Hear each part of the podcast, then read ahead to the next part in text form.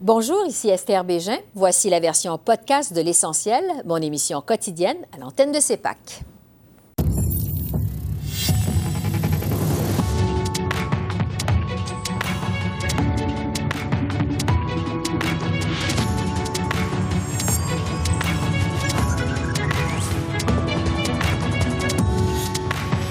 Ce soir, en cette journée nationale des peuples autochtones, Ottawa dévoile son plan pour mettre en œuvre la loi sur la Déclaration des Nations unies sur les droits des peuples autochtones.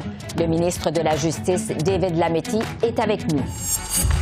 Le premier ministre Trudeau pourrait remanier son cabinet dès cet été. Qui seraient les gagnants et les perdants? On fait le point avec notre panel de journalistes. Et adoption de la nouvelle loi sur les langues officielles est suffisant pour avoir un réel impact sur le terrain? Le commissaire aux langues officielles, Raymond Héberge, répond à nos questions. Bonsoir, Mesdames, Messieurs. En cette journée nationale des peuples autochtones, on a procédé à une levée de drapeaux ce matin sur la colline du Parlement à Ottawa. La gouverneure générale Mary Simon a participé à cette cérémonie dédiée à la mémoire des milliers d'enfants qui ont été envoyés dans les pensionnats autochtones au Canada et à leurs familles. Le gouvernement Trudeau a aussi profité de cette journée pour présenter son très attendu plan d'action sur la mise en œuvre de la Déclaration des Nations unies sur les droits des peuples autochtones. Voici le ministre Mark Miller. On parle d'un plan de match, on parle d'un pied d'égalité, finalement, pour les peuples autochtones qui se sont battus pour fort trop longtemps pour faire prévaloir leurs droits euh, des plus élémentaux, c'est-à-dire le droit euh, d'autodétermination, le droit de s'affirmer en tant qu'une personne à, entière égalité sous la Constitution, d'avoir des droits qui sont reconnus. Et, sachez que le droit qui est nié pour une personne autochtone, c'est un droit qui est nié pour tous les peuples autochtones. Et j'en discute avec le ministre de la Justice, David Lametti. Bonsoir, Monsieur le ministre. Bonsoir. D'abord, vous dites que la mise en œuvre de la loi concernant la Déclaration des Nations unies sur les droits des peuples autochtones, euh, c'est quelque chose qui est très complexe. Pourquoi est-ce que ça représente un tel défi pour votre gouvernement? Ben, c'est vraiment euh, un travail euh, d'une génération. donc, évidemment, il y a deux ans, on a promulgué la loi. Euh, dans la loi, donc, donc en adoptant la, déclaration dans la loi canadienne, mais en, faisant une telle adoption, euh, nous avons engagé euh, de créer un plan d'action d'ici deux ans. Donc, on l'a fait aujourd'hui, on l'annonce aujourd'hui. C'était beaucoup de travail. Et le, le plan d'action représente une feuille de route parce que c'est quelque chose, comme je viens de dire, c'est un travail, c'est travail euh, d'une génération, ça va prendre du temps. Certaines mesures seront plus faciles que d'autres, mais on, s'engage euh, à entamer une route ensemble avec, avec les peuples autochtones à travers le Canada, sans savoir le résultat. Euh, on va déterminer les résultats avec les peuples autochtones.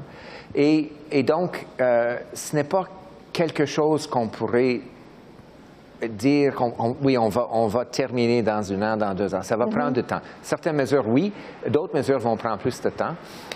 Euh, vous allez noter que dans le document, nous avons des obligations, euh, des fois de, coopération, des fois de consultation, euh, mais des fois plus intensivement de, co-développer certaines mesures. Et donc, selon le, selon le cas, selon les circonstances, ça va changer le rythme et, le, le, degré d'engagement euh, qu'on doit avoir avec les peuples autochtones. Donc, c'est complexe, mais je crois que c'est une, feuille de route remarquable pour la réconciliation. Ça a été développé, co-développé avec le leadership autochtone à travers le Canada dans ses diverses formes. Et, donc, c'est quelque chose, je crois, euh, duquel, on, euh, duquel, on, pourrait être fier et, euh, et qui pourrait servir comme une, guide. Oui. Alors, vous dites, c'est complexe, ça va prendre du temps. Alors, on se demande quand on va pouvoir voir vos réalisations. Est-ce que vous vous êtes donné un échéancier?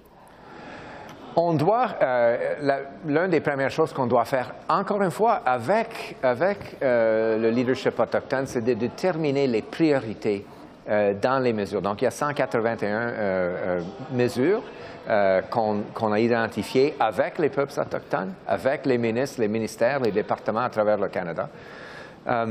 et on va, on va identifier les priorités en utilisant des, structures existantes. On a, pour donner un exemple, une, structure bilatérale avec le leadership inuit. Et on, vient de, se rencontrer euh, à Labrador. On va employer la structure du, mécanisme justement pour identifier les priorités et aussi pour euh, s'assurer euh, que le travail va bien, que le travail a été accompli etc. Donc, on va, on va le faire par étapes dans des cas différents avec les peuples autochtones, les, Inuits, les Métis, selon leurs euh, priorités, selon nos priorités. Donc, ça aussi, ça va être complexe, mais, mais je peux vous assurer que nous sommes prêts à travailler avec le leader. On a une très bonne relation euh, avec, euh, avec des, du leadership autochtone et je crois qu'il y a un, degré de, de bonne foi et volonté justement pour réussir. Oui. Mais expliquez-nous comment ce que vous proposez aujourd'hui dans votre plan, ça va faire progresser de façon concrète, je dirais, la réconciliation avec les peuples autochtones. Est-ce que vous avez des exemples précis, concrets à nous donner? Oui, OK. Euh, je viens de déposer une loi dans le Sénat, un projet de loi dans le Sénat avec une clause euh, non dérogatoire pour protéger les, droits dans l'article 35 de la Constitution canadienne, les, droits, les droits inhérents et les droits traités des peuples autochtones. Avec la déclaration, on va ajouter le fait que les, lois, dans leur substance, doivent accorder avec la déclaration. Donc ça, c'est quelque chose qu'on pourrait faire à l'interne avec, avec une check-off, une, forme d'évaluation de, de chaque projet de loi pour voir si c'est en accord avec la déclaration. C'est quelque chose qu'on a déjà commencé euh, après la promulgation de la loi. Et donc, déjà, c'est quelque chose qu'on pourrait dire qu'on est en train d'accomplir euh, euh, un article dans, la, dans, dans le plan d'action. Oui. Donc, il faut arrimer la déclaration avec les lois canadiennes. Euh, à quel point ça va avoir un impact, justement, sur les lois canadiennes, votre plan d'action, selon vous? Je crois que déjà, ça, a commencé à avoir un impact dans le sens que euh, mes collègues, dans leur, leur consultation, des fois leur co-développement des projets de loi avec les peuples autochtones, sont en train d'écouter et sont en train d'améliorer, modifier leurs projets de loi. Donc déjà, c'est là, c'est en train d'être fait. Euh, on voudrait continuer et, régulariser euh, le, processus justement pour qu'on puisse avoir encore plus de succès. Donc déjà, il y a un impact. Déjà, on a, on a des exemples de, de consultation sur les projets qui n'étaient pas nécessairement si intenses avant la, loi ou bien le plan d'action qu'on vient de dévoiler aujourd'hui. Oui. Euh, sur l'autodétermination maintenant, euh, c'était une partie importante de la déclaration. On se rappelle, bon, il y avait eu des critiques contre le plan provisoire que vous aviez présenté au mois d'avril dernier. Entre autres, euh, l'Assemblée des Premières Nations disait que votre plan ne tenait pas compte de ce droit des Autochtones à l'autodétermination. Qu'est-ce qui a été fait pour répondre à cette préoccupation? Bien, avant tout, on a eu euh, beaucoup d'activités dans, les deux mois euh, après la, publication euh, de l'ébauche. on a beaucoup travaillé avec le, leadership, la personne responsable pour les Premières Nations, le chef régional Terry T.G. de la Colombie-Britannique, a beaucoup travaillé avec notre équipe. On a ajouté plus que 80 articles après l'ébauche donc, il y a 181 euh, actuellement. Euh, il y avait une centaine avant. Euh, et puis, on, on, accepte l'autodétermination comme l'un des buts de, la, de le, partenariat qu'on voudrait vraiment améliorer mm-hmm. avec les, les, peuples autochtones. Et évidemment, c'est quelque, quelque, chose qu'on ne pourrait pas accomplir demain, mais c'est quelque chose qu'on doit améliorer, on doit travailler là-dessus.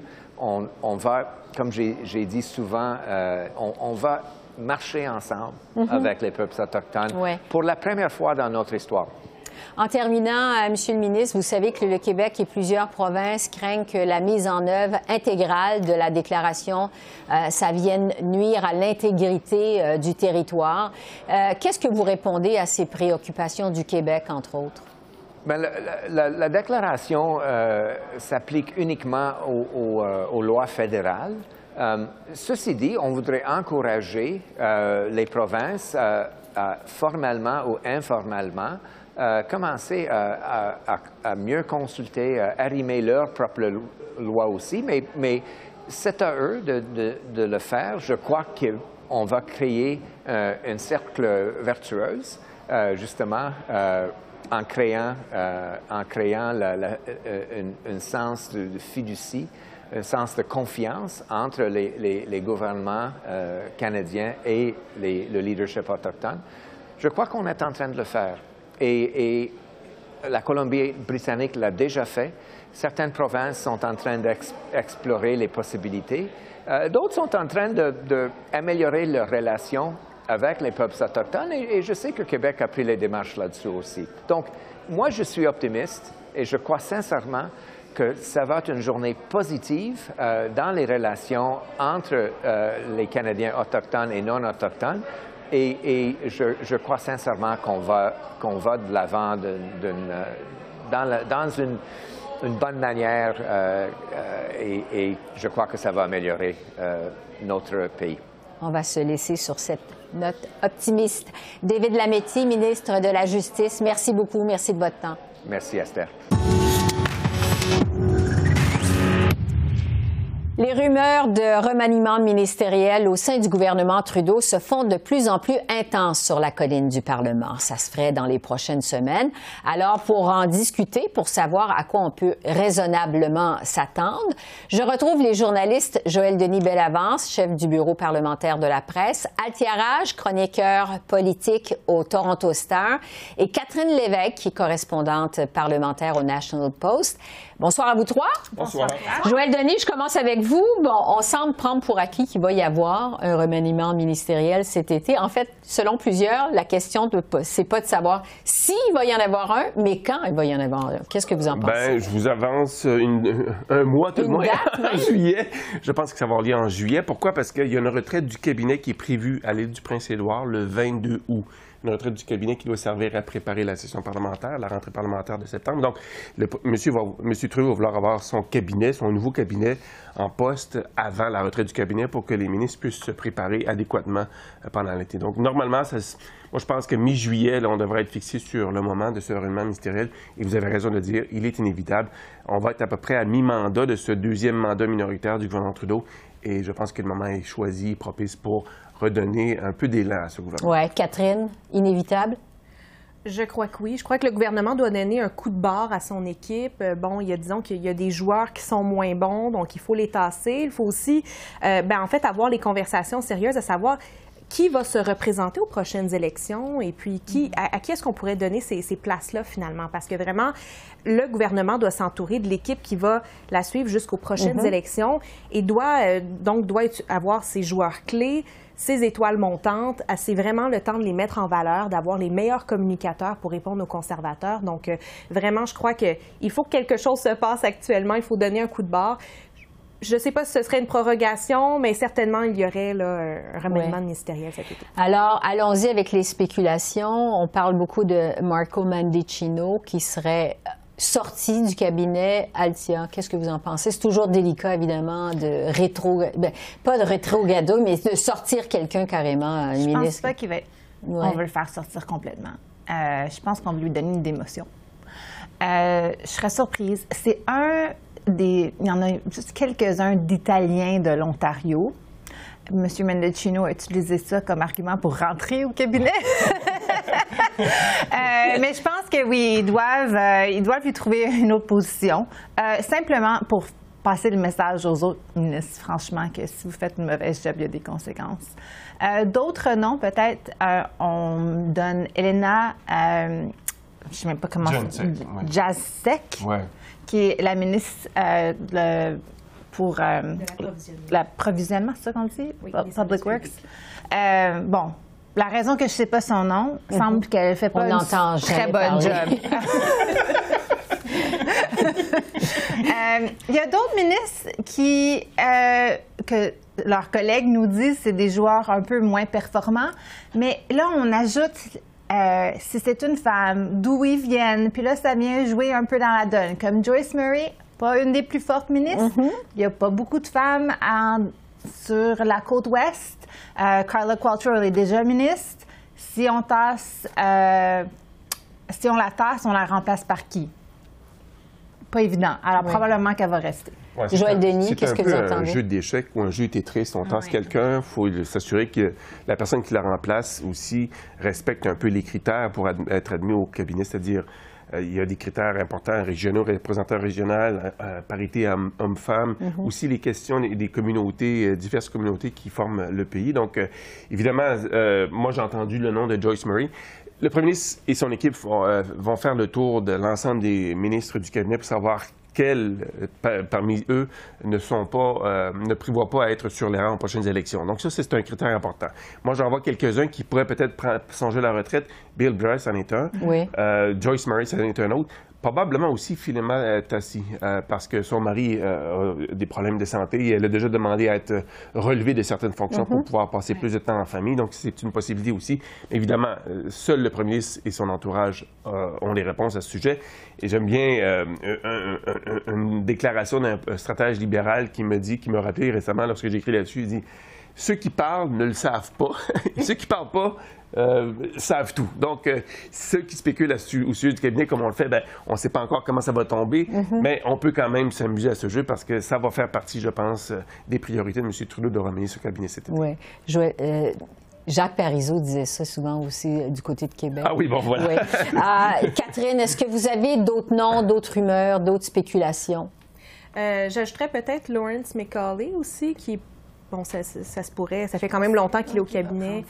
Euh, Mais on il est assez âgé. Oui, Ouais. donc, mais, mais bon, peut-être qu'on voudra laisser la place à quelqu'un de plus jeune, c'est à voir. Euh, moi, la, la personne que je vais surveiller, c'est Chrystia Freeland. Euh, Je pense que, bon, euh, ministre des Finances, évidemment, mais en même temps, elle a été quand même un boulet sur le, le plan de la communication ces derniers temps, avec certains commentaires comme, bon, les des, Disney Plus, là, que- qu'elle avait cancellé pour euh, sauver des frais, euh, pour, pour lutter contre le, le coût de la vie. Et, et je trouve ça un peu bizarre ces, ces jours-ci. On dirait qu'elle est beaucoup dans sa circonscription. Elle est, bon, elle fait ses petites affaires de son côté. Alors, je ne sais pas qu'est-ce que ça veut dire nécessairement. Il paraît que oui, elle se représente. Elle a déjà soumis ses, ses papiers de nomination. Mais voilà, il y a, il des rumeurs qu'elle regarderait peut-être autre chose, que- qu'elle voudrait, qu'elle ouvrirait l'œil peut-être pour quelque chose à l'étranger. Donc, à voir si elle restera aux finances, euh, si elle est toujours là, la vice-première ministre, mais euh, certainement, c'est la, la personne que je vais surveiller. Je pense Je- que je c'est la plus Oui. Oui, je trouve que euh, Catherine met le doigt sur quelque chose d'intéressant, c'est que en tant que ministre des Finances, doit être beaucoup plus présent ou présente que Mme. Freeland l'est en ce moment. On vit une crise de- du coût de la vie et j'ai comme l'impression que Mme Freeland est plus en retrait, alors que Randy Boissonneau, par exemple, c'est lui qui va beaucoup au front à la Chambre des communes pour défendre les politiques du gouvernement. Ministre délégué. Effectivement, la job, il est ministre associé aux, aux mais effectivement, la job que devrait faire Mme Freeland va être beaucoup plus présente. Je me réfère à d'autres époques historiques. Jim Flaherty, durant la crise de 2008-2009, il était très présent communiquait les politiques du gouvernement avec beaucoup de conviction et ça a rapporté des dividendes au gouvernement, ça lui a donné une crédibilité. À ce moment-ci, même des stratèges libéraux et des ministres libéraux reconnaissent qu'il y a un coup de barre à donner du côté des communications pour ce qui est des finances publiques. Et donc, euh, c'est intéressant, mais je ne crois pas qu'elle perde son poste, à moins que Mme Freeland, comme l'a mentionné Catherine, soit intéressée par un poste à l'étranger. Le poste secrétaire général de l'OTAN Oui. et va être ouvert sous peu. Est-ce qu'elle est toujours... euh, elle a pas, les chances sont plutôt minces que le Canada obtienne ce poste, mais n'empêche. euh, Ouais. Pour ceux qui pourraient rentrer dans le cabinet maintenant, on entend le nom de Anna Guéné qui a été élue lundi soir au Québec. Euh, que j'entends, moi, c'est qu'on va attendre qu'elle prenne de l'expérience, un peu plus de maturité politique, si je peux dire, en tant que euh, députée de Notre-Dame-de-Grâce, Westmount, et qu'il y a déjà, déjà beaucoup de gens de talent qui attendent. On me mentionnait à l'oreille Arif Virani, Oui. député de la région de Toronto. On le reçoit souvent à l'émission. Oui, puis qui est bilingue, donc qui pourrait être Totalement euh, bilingue. euh, très bon. On me dit aussi que Mark euh, Holland pourrait peut-être occuper le poste de ministre de la Sécurité publique à la place de euh, Malcolm Mendicino parce qu'il a déjà été secrétaire parlementaire de M. Mendicino. Donc, euh, hmm. ce serait euh, une pièce qui pourrait facilement tomber dans ce casse-tête qui est de, de remanier le cabinet. Mais les nouveaux élus de lundi, je pense qu'ils vont devoir un peu ronger leurs freins sur les bancs. Il y en a beaucoup qui attendent et qui, je pense, acceptent très mal de se voir. Altia, justement, est-ce qu'il y a d'autres noms qui pourraient rentrer, d'autres personnes ben, qui pourraient rentrer dans le Catherine cabinet? Catherine a mis le doigt dessus, mais moi, je le, vois un petit peu différemment. Je pense que ça fait un an qu'il y a des rumeurs que Christian Freeland cherche un autre travail. Si elle décide de quitter, je ne pense pas que le gouvernement va lui montrer la porte pour aucune raison de sa performance au ministère des Finances. Mais si elle décide de quitter, là, on a un, beaucoup, on a un remaniement beaucoup plus gros que ce qu'on mm-hmm. envisionne à l'instant. Euh, moi, je dirais que les gens qui sont prêts pour une promotion, Sean Fraser, euh, euh, oui, euh, la ministre Gould aussi, c'est une très bonne mm. performante. Mm-hmm. Je, ne me surprendrais pas du tout de voir que Ahmed Hussein change de ministère parce que le ministère de l'Habitation, c'est très important pour le gouvernement. M. Trudeau en a parlé. C'est un enjeu hyper politique avec les conservateurs. on ne l'a pas mentionné en première ronde, là, mais M. Mm-hmm. Hussein n'est pas le meilleur communicateur. Euh, ça se pourrait que Anita Anand aille euh, à la sécurité publique. Euh, il semble que c'est pas quelque chose qui l'intéresse, mais... ben, justement parce que il semble y avoir des intouchables, Madame Annan, Mélanie Joly, François-Philippe Champagne. Mm-hmm. Est-ce que ces gens-là pourraient bouger? Ah, je sais pas. Je, trouve que M. Champagne fait un très bon travail comme ministre de l'Industrie. Puis bon, il est toujours sur son téléphone. Là, il y a, il y a des ententes, tout ça.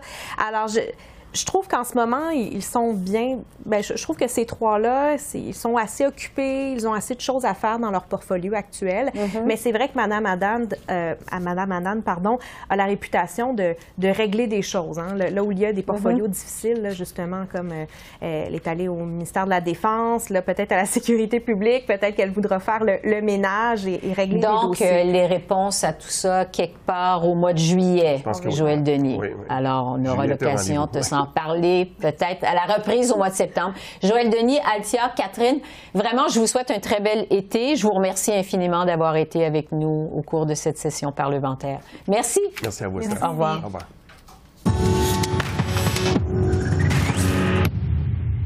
Est-ce que le Canada entreprend un nouveau chapitre de l'histoire des langues officielles? Le commissaire Raymond Théberge pense que oui.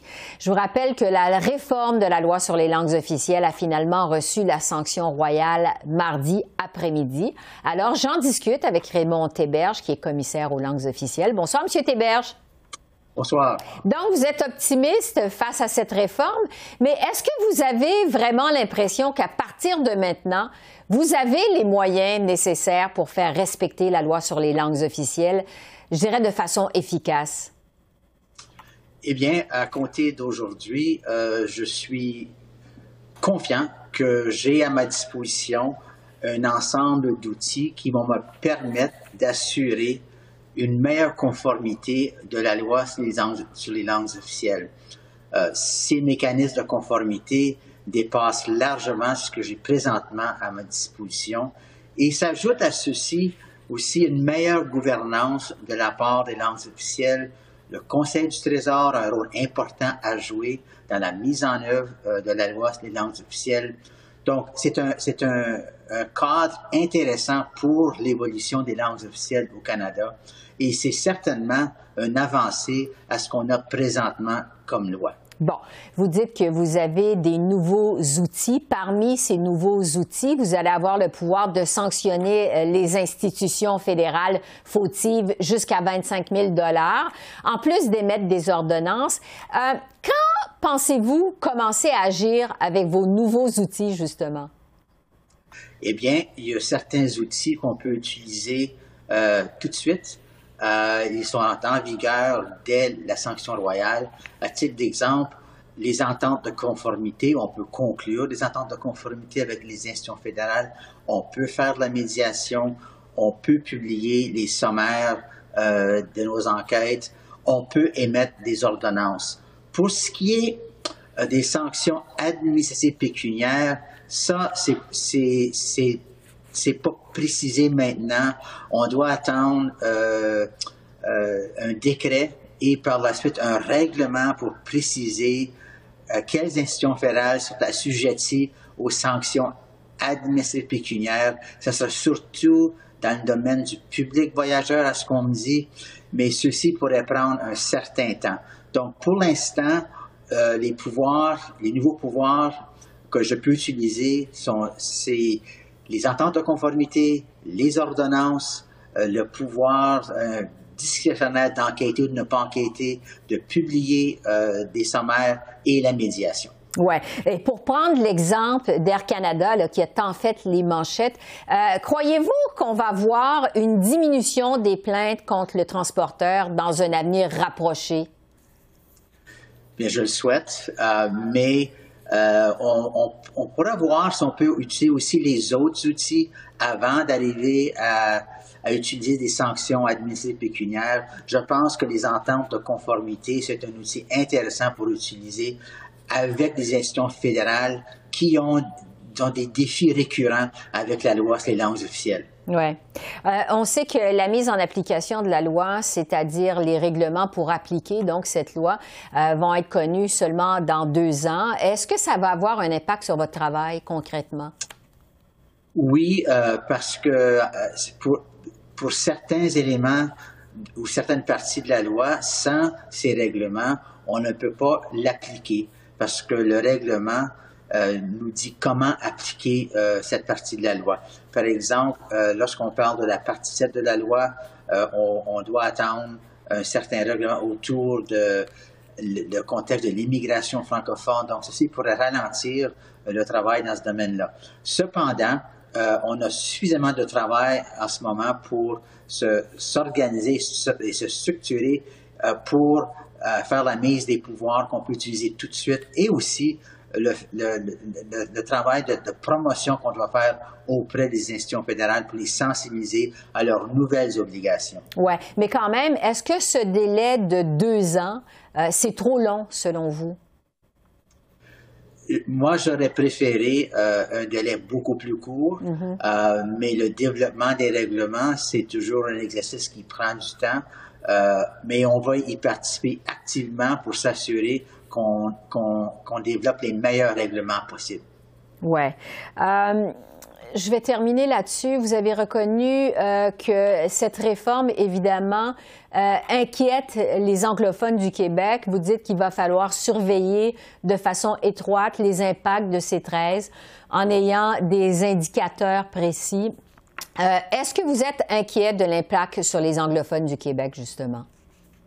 Eh bien, moi, moi je, comprends leur, préoccupation. Euh, pour ce qui est de l'impact possible, euh, à ce moment ici, à mon avis, c'est beaucoup de la spéculation.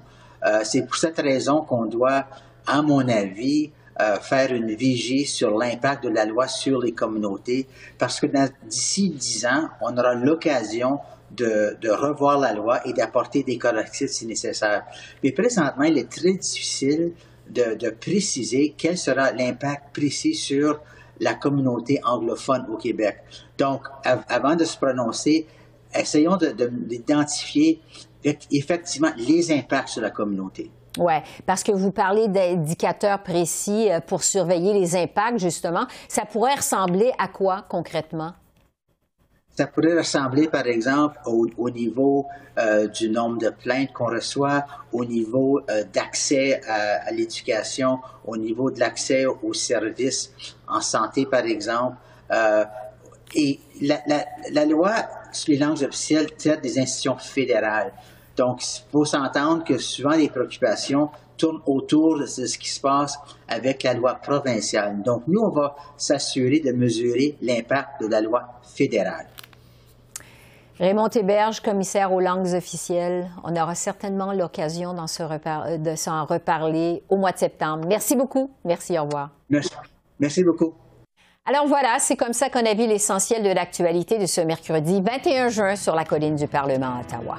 Esther Bégin qui vous remercie d'être à l'antenne de CEPAC, la chaîne d'affaires publiques par câble. Je vous souhaite une excellente fin de soirée et je vous dis à demain.